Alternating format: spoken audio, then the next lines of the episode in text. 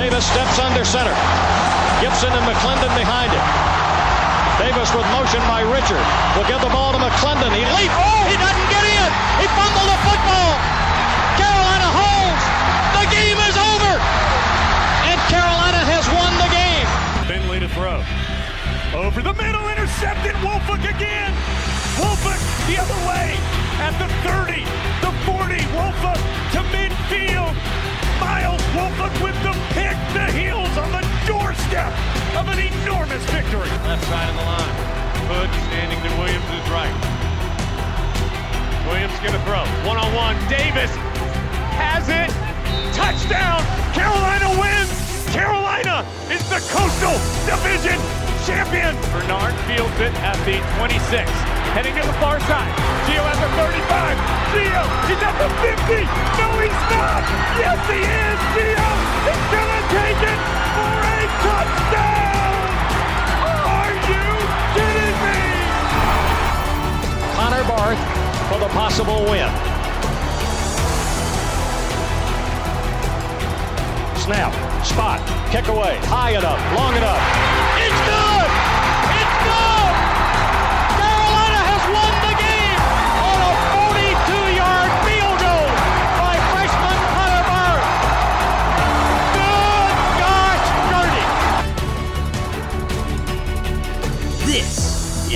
Heel Tough Blog Podcast.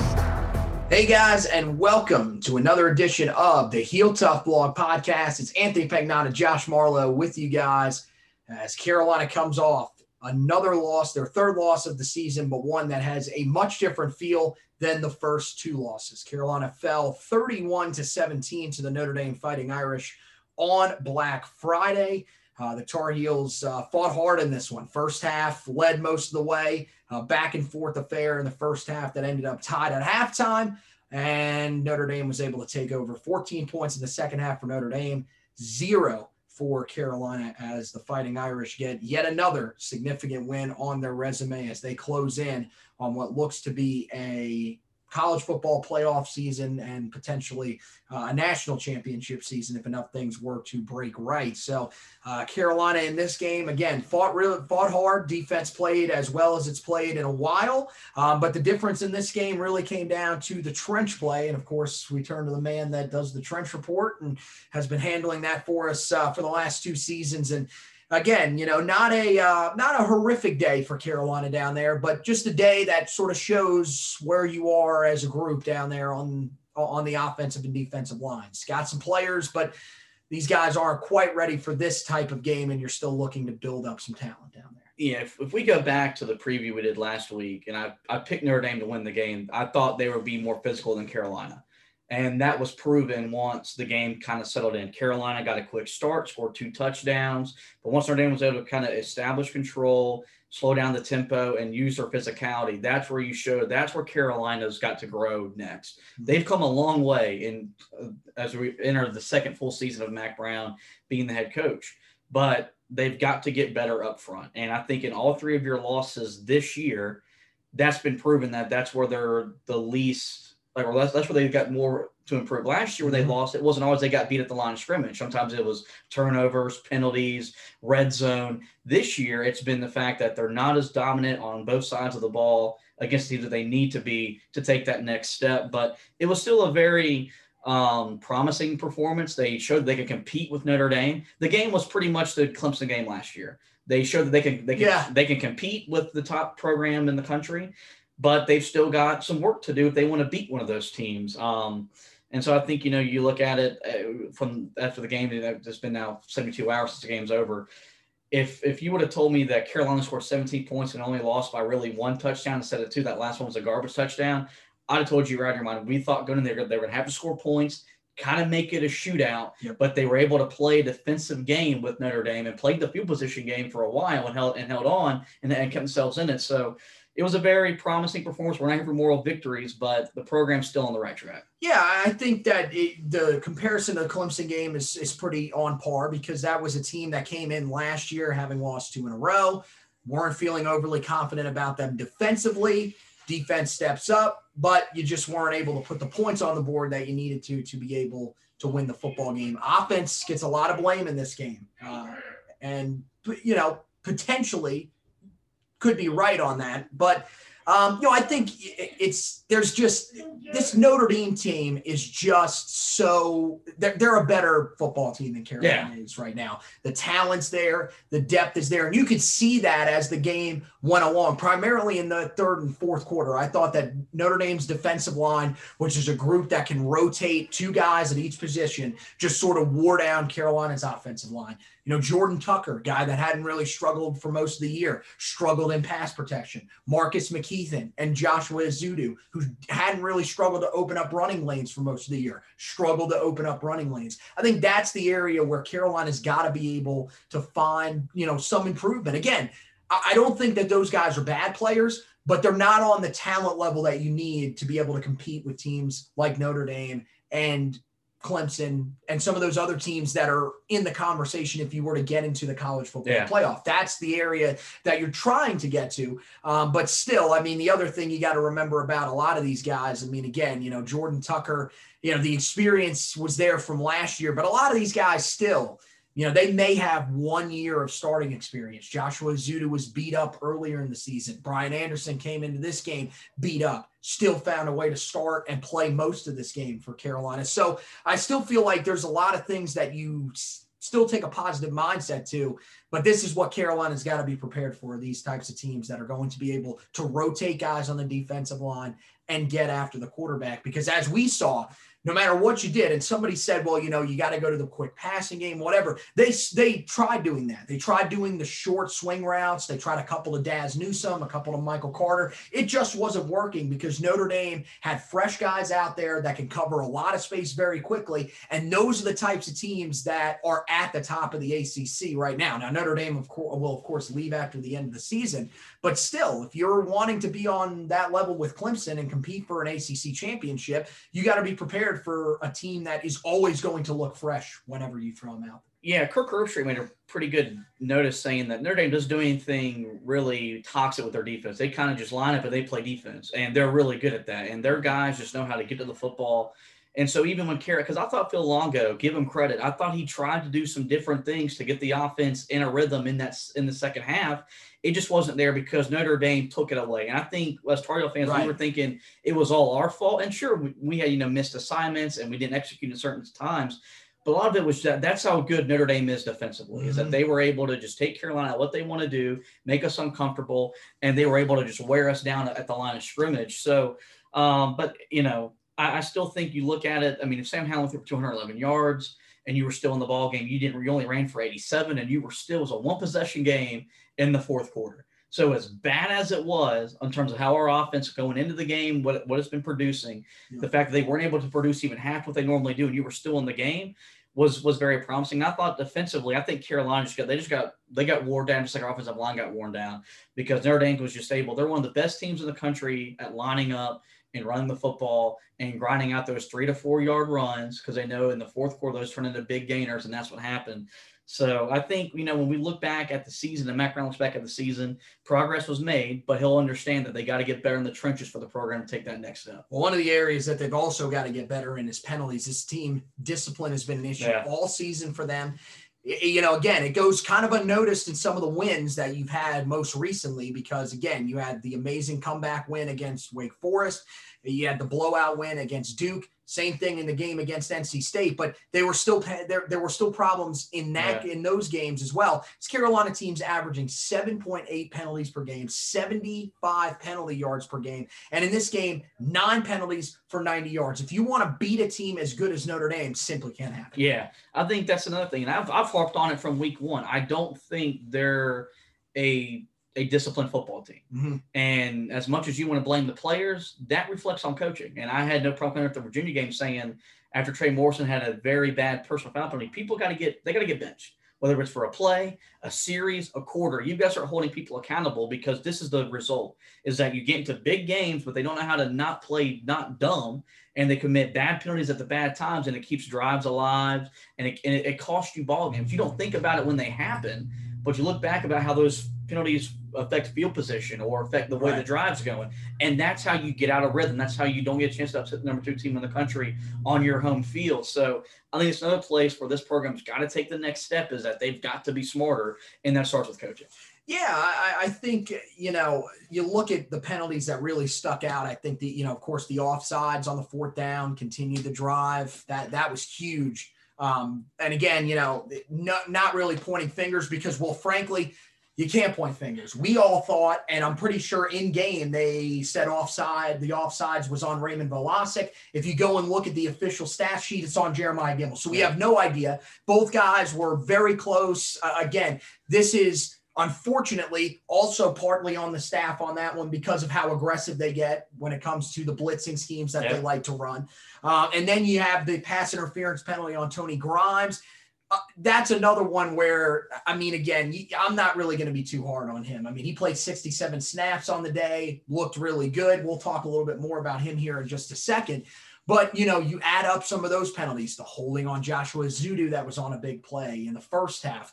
Those are the types of penalties that start to come back and bite you. And this time it was on both sides. You had four called on the offense, four Yeah. call or five called on the defense.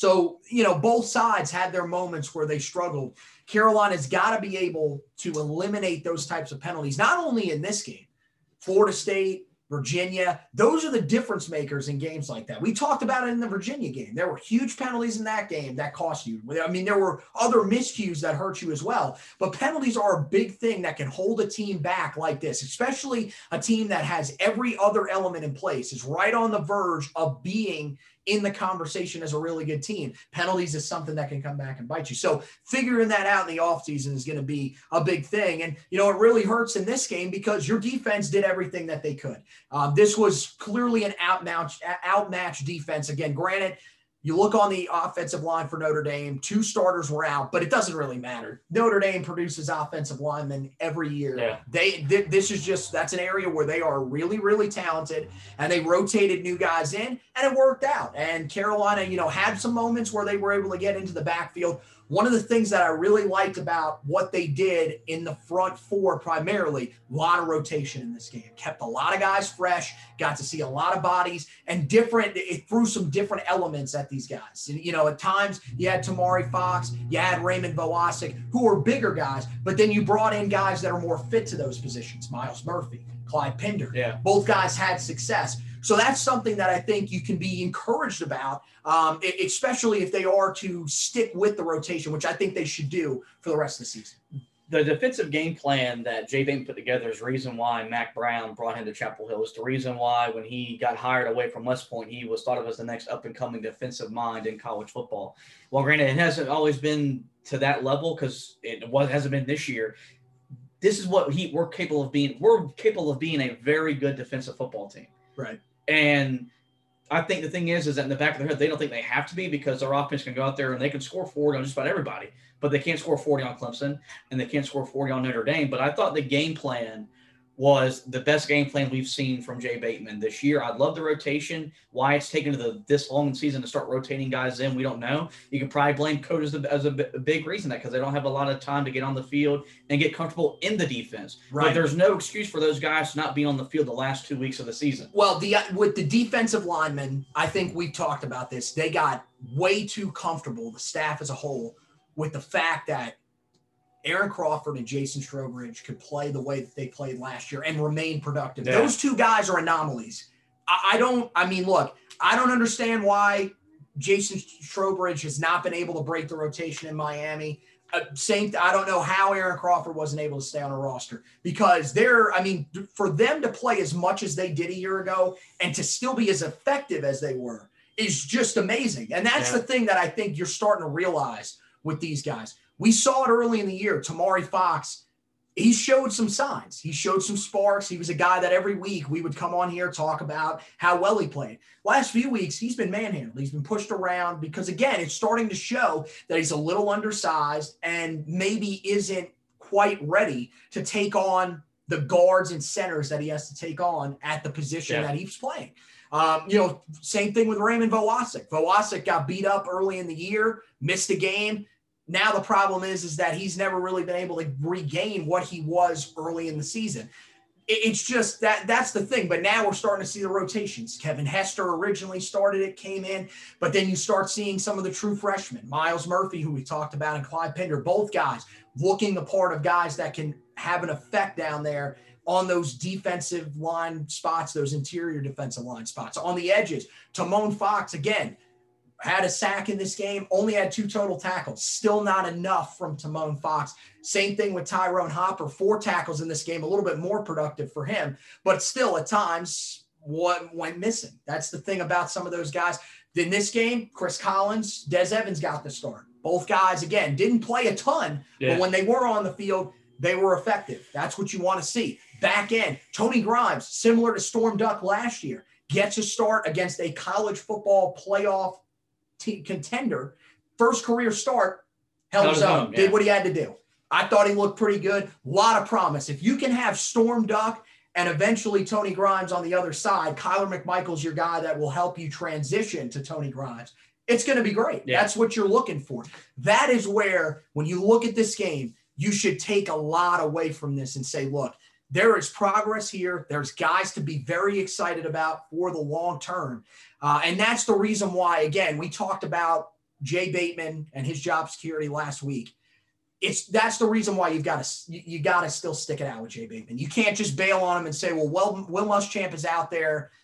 We're going to try to reconfigure this whole thing. No, don't do that. You got the right guys that are there. It's just going to take a little bit of time. One of the areas defensively, though, that they've got to get something figured out is on pa- obvious passing situations, primarily third downs. Jeremiah Gemmel, you know, again in this game, put on an island against your tight end, your slot wide receiver. Makes still doesn't make a whole lot of sense to me because he's not a great guy in coverage, and he really struggled in this game. Yeah. Uh, your tight end uh, that we faced, Michael Mayer, uh, he had four catches on the day. Three of them came on third downs against Jeremiah Gemmel in coverage. That's an area Carolina has to get figured out. Again, we talked about this. Gemmel is a guy that is really productive as a run defender, guy that can fill the gap pretty well, makes just about any tackle that you need. He's done a really good job of working in when, whenever they throw blitzes his way, getting into the backfield, creating havoc. The guy is not a one on one defender. No. He's not. They need to find a solution, either put Khadry Jackson in there or you need to rot- put out another defensive back. Doesn't have to be a corner. Cameron Roseman Sinclair is a big enough guy at safety, granted, true freshman, but a big enough guy where he can cover and still tackle in the box if he needs to come up and make a play. But they got to figure something out because Gemmel's just not working out. That's the maturity of Notre Dame, I think, is what really showed out because Ian Book knew who to attack and when to attack. Mm-hmm. And he knew how to attack Jeremiah Gemmel and even Tony Grimes to a certain extent in the second half, he knew how to make plays on him. And I think that was the thing is that that's how well coached Notre Dame is. They didn't do anything impressive. They just line up and they beat you. Yeah. And he beat you over and over again because you well, kept the backhanded it. pass. Right. That was impressive. You know, that's the one play. Well, there's you knew every time on third and long where they're going, yep. who they're going to uh, target. And Carolina, if for all the decisions that, that, they yeah. made, that's the one they didn't make. And I think that's the reason why we were all sitting there in the in the heat of the third three hours. We were pissed because you still had a chance to win the game. Had you maybe taken them off and and or even if you just would have made Chazz Surratt be the guy that you put out in coverage and you and you sacrificed his pass rushing abilities. Something had to give because he wasn't making he wasn't making plays. He wasn't being productive on third and longs. And so I think maybe that's what Carolina will use these next two games because he is he a senior? My mind's blinking right now, or is he a junior? No, he's but a junior. He's a junior, so he's going to be back next year. But right. you've got to understand that next year, when it gets to like third and six and longer, his ass needs to be on the sideline. Well, well, so, so so here's what you do. Next year, you're pretty much going to kick him over into Chazz Surratt's role, I guess. He's going to be your guy that's going to be your best run defender. He's going to be the guy that you're going to blitz on those plays if you want to, and Eugene Asante, Khadry Jackson, Ra Ra, uh, yeah. Whoever is going to be your guy that's going to come in there instead. So that's what you're going to be looking at next year. Um, you know that that's the biggest thing though is you know can Carolina you know these next in the game against Miami what are they going to do? How do they figure that out? Um, now part of it is that you would love to have some safety help over the top. I just right now that's apparently just not there. But I just I don't get if the coaching staff maybe thinks that he's. I mean, do you think that he's Dom Ross at the like? That was the thing. Dominique Ross did that last year, but he was like a he was a special player. We learned as the season got along, this guy's really versatile. Yeah. There's a reason that you can do that with him. Jeremiah Gemmel's just not that guy. And we've seen it. This is now two weeks in a row where not only have we seen it, it has been exploited multiple times and hurt you very badly. Could have lost you the game against Wake Forest, too, because you had him on, on slot receivers and that was killing you for the most of the day. So you've got to be able, I understand that you want to keep him on the field at times. But at this point, it's like we talked about in, in the post game phone call when we were talking about this game this he's just not a three down linebacker. Yeah. And you know what? That's okay. Yeah. Maybe that means he's not going to go on to play at the NFL level. Maybe that's something you can work on with them in the offseason. Right now, this season, for the rest of this year, that's just not working for him. You got to get something figured out there. Yeah, no, I, I totally agree with you on that. And, uh, you know, so that, I mean, that pretty much wraps it up. Again, he, you know, as we say, moral victories really suck. They're not something that you want to deal with again, we're not sitting here patting ourselves on the back, smiling, saying, wow, this is great. But at the same time, again, this game continued to show that Carolina is moving in the right direction. I saw someone on Twitter also put it very nicely uh, and, and something that I thought was pretty much spot on. This game not only showed the direction that the program is going in, but it also it also showed you the areas where you need to get stronger if you want to be competing on that level. That was the biggest thing that this game showed. I think that's the thing about when you when you lose. Hopefully, you want to be able to lose, and that the loss show you where you need to get better. Mm-hmm. And I think in all three losses this year, Carolina has learned where they need to get better, and it's a, and it's a direct answer where it's at the line of scrimmage. Yep. They've got the talent around them at the skill position players, at the quarterback position on offense to go be a force. And they've got talent on the defense with Chazz Surratt, and they're going to he'll be gone after this year. And you know you've got young guys in the secondary that can be a problem. They've got to get better up front. And one thing I took away from this was I think you could feel that Mack Brown knew it was a big game because that's the most animated we've seen him this year. Yeah, he and maybe was... since he came back home. To, to coach Carolina. And that's something that I know I've been critical of him because there's been times where I feel like I've just, I think this team has needed him to be to be vocal and to yell and get in their face. And he had no problem. It was early in the game too, where Carolina, I think, was up 14 to 7, a missed assignment defensively, and he lost his mind. Tore into Tomari Fox so, as he was coming to the um, sideline. And Tim Cross. Tim yeah, Cross exactly. heard it too. Yeah. So I, I that's not took sitting at home where I was like, okay, yeah. okay, grandpa, get in there, get in their ass, because they need that. And, and yeah. so I think that was good. But yeah, I think the, the losses this year, more so than last year, really shows where Carolina needs to get better, which makes it easier in your off season when you're recruiting, how to attack next season, how to get better so you can make a run at that ACC championship game. And the other thing is when you look at the guys on the roster, because I think that everybody is looking to the future, and, and that's definitely going to help. Look, especially on the defensive line, you are bringing in a ton of studs in this class again. But at the same time, the guys on this roster will get better. This offseason, they didn't they couldn't get better. Right. They weren't around the team. You had to sit at home and do your own workouts, stuff like that. You didn't get to go through the normal installs and everything like that, which is where you start to see wh- which guys are standing out. You didn't get to play in the spring game. The, for the guys that are freshmen, there was a question asked earlier in the season from some people. Why are we not seeing as many freshmen as we saw last year? There was no spring for them to get comfortable, understand the playbook. Those are the types of things that we're missing this year. Is it an excuse? Partly, yes, but also it's just facts that when you don't have an offseason to improve, it hurts. And this is throughout all of college football. It's why college, it's right right now. We've never seen offenses play this well. That's why they're playing as well as they are. Next year is when you'll get to see some of these guys make adjustments. That's when you're going to really find out who of the guys that are veterans on this team fits this scheme and is going to work the way that we need to. And, and, and you know, that's a, a, thing that I think we've got to find out. same thing on the offensive line. They'll bring in some guys in this class that'll fit it a little bit better, but also you'll have some guys that'll be able to take another step forward in the offseason instead of a Sim Richards basically being the same guy that he was at the end of last year, throw him out there to start the first game of the year. And as we've seen, he's had to learn on the fly as the season's yeah. gone along. He's gotten a lot better the offseason would have helped to eliminate some of that. So uh, that's the biggest thing. But now Carolina, gets ready to move on. They go back at a conference, play Western Carolina. This will be the final home game of the season. And this game, again, we're not really going to talk a whole lot about Western Carolina. Western Carolina got destroyed by Liberty. Western Carolina got absolutely killed by Eastern Kentucky, a team who absolutely stinks and was destroyed earlier this season by multiple FBS opponents. this team is not good. Let's just, this is not the Western Carolina team that we faced back in 2017 that had one of the best seasons in program history. It isn't even the team that we saw in 2018. This is a team that Carolina should steamroll very easily. Um, again, you know, when I look at this game, this is a chance for Carolina to flex the muscles, to rest some of your starters. You want to try to get them out early, allow them to be fresh for Miami. And the other big thing, and the thing that I think we're going to want to see the most, get some of these young guys on the field, not only on defense, but on offense too. Yeah, I think this game, even if Carolina had won the game against Notre Dame, they needed this type of game before Miami. Now you're coming off your probably most emotional loss of the season because Carolina put so much into that game as they should have, and you got beat. So there's going to be a letdown to some degree. And knows that you're playing a god awful FCS opponent.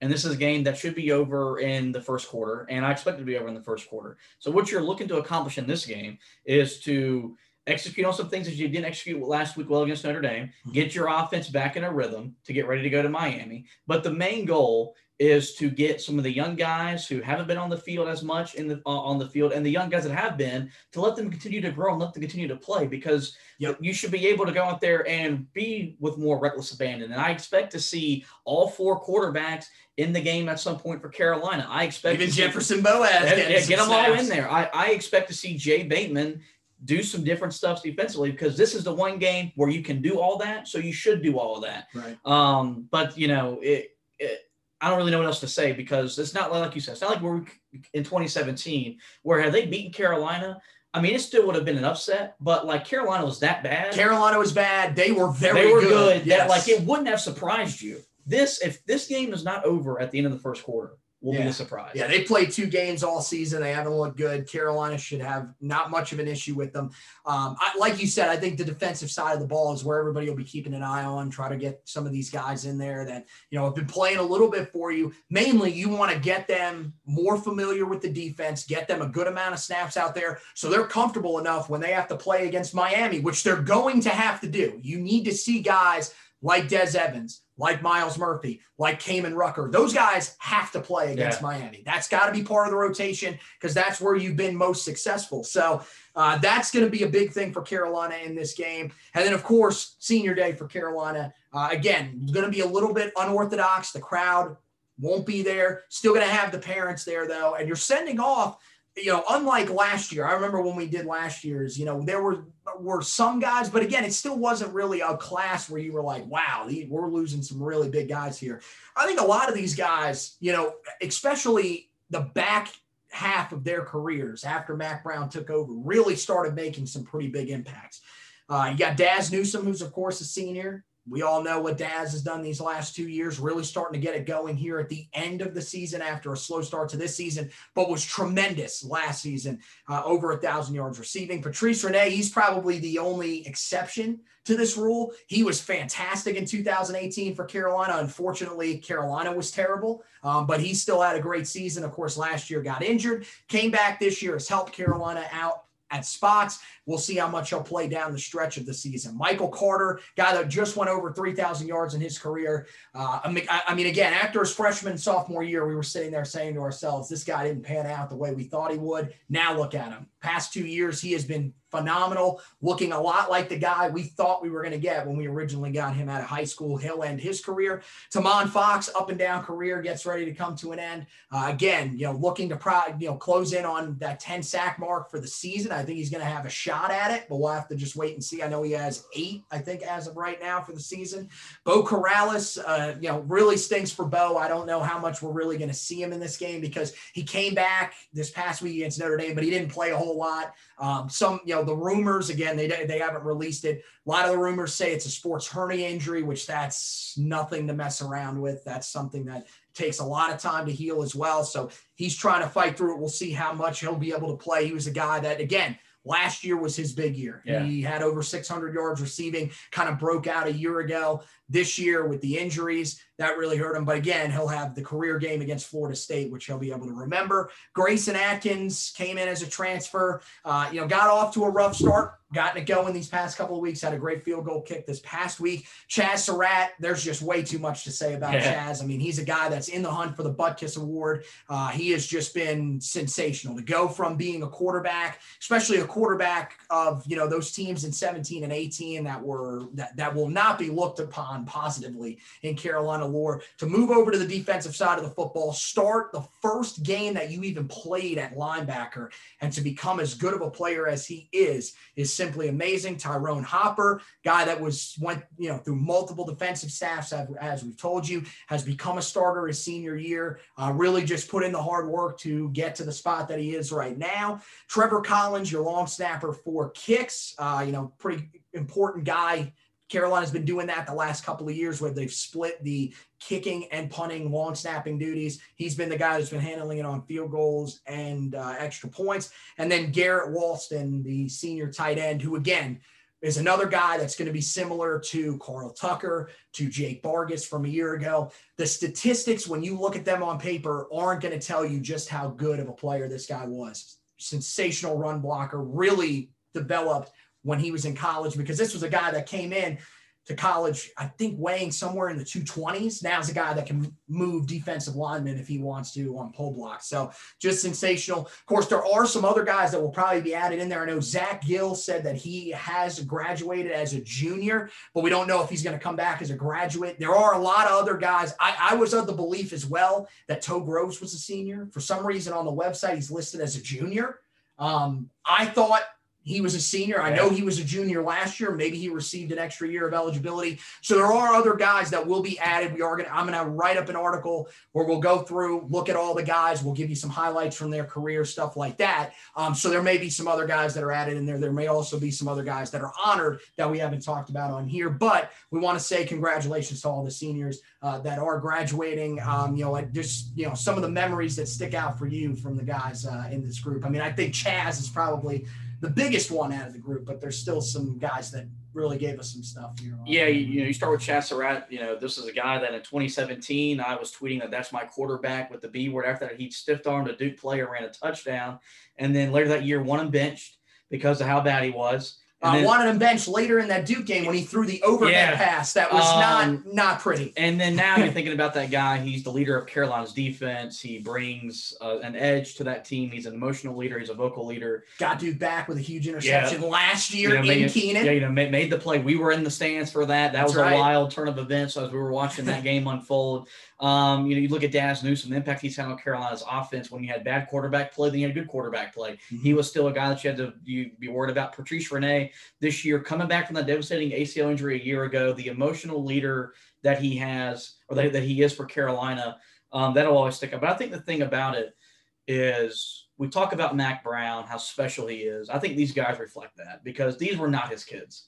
He didn't recruit any of these kids. He could have easily given up on these Yes, guys and tried to get and- to transfer. If if we talk, you know, we always talk about the Carolina basketball family and what it means and how it's growing. I think Mack Brown, one of the reasons why he he came back was to build that came the same kind of atmosphere around the football program. One hundred And he's he's done that. You you can feel it when these guys talk about him. You'll see it on Saturday when they get out there for the final time. They'll be emotional. Mack Brown will be emotional. And I think that's the thing about it with these kids is that they went through a really hard two years. And if you remember when Mack Brown beat South Carolina last year, the first thing he said was they've been through a really hard time because they hadn't won a lot.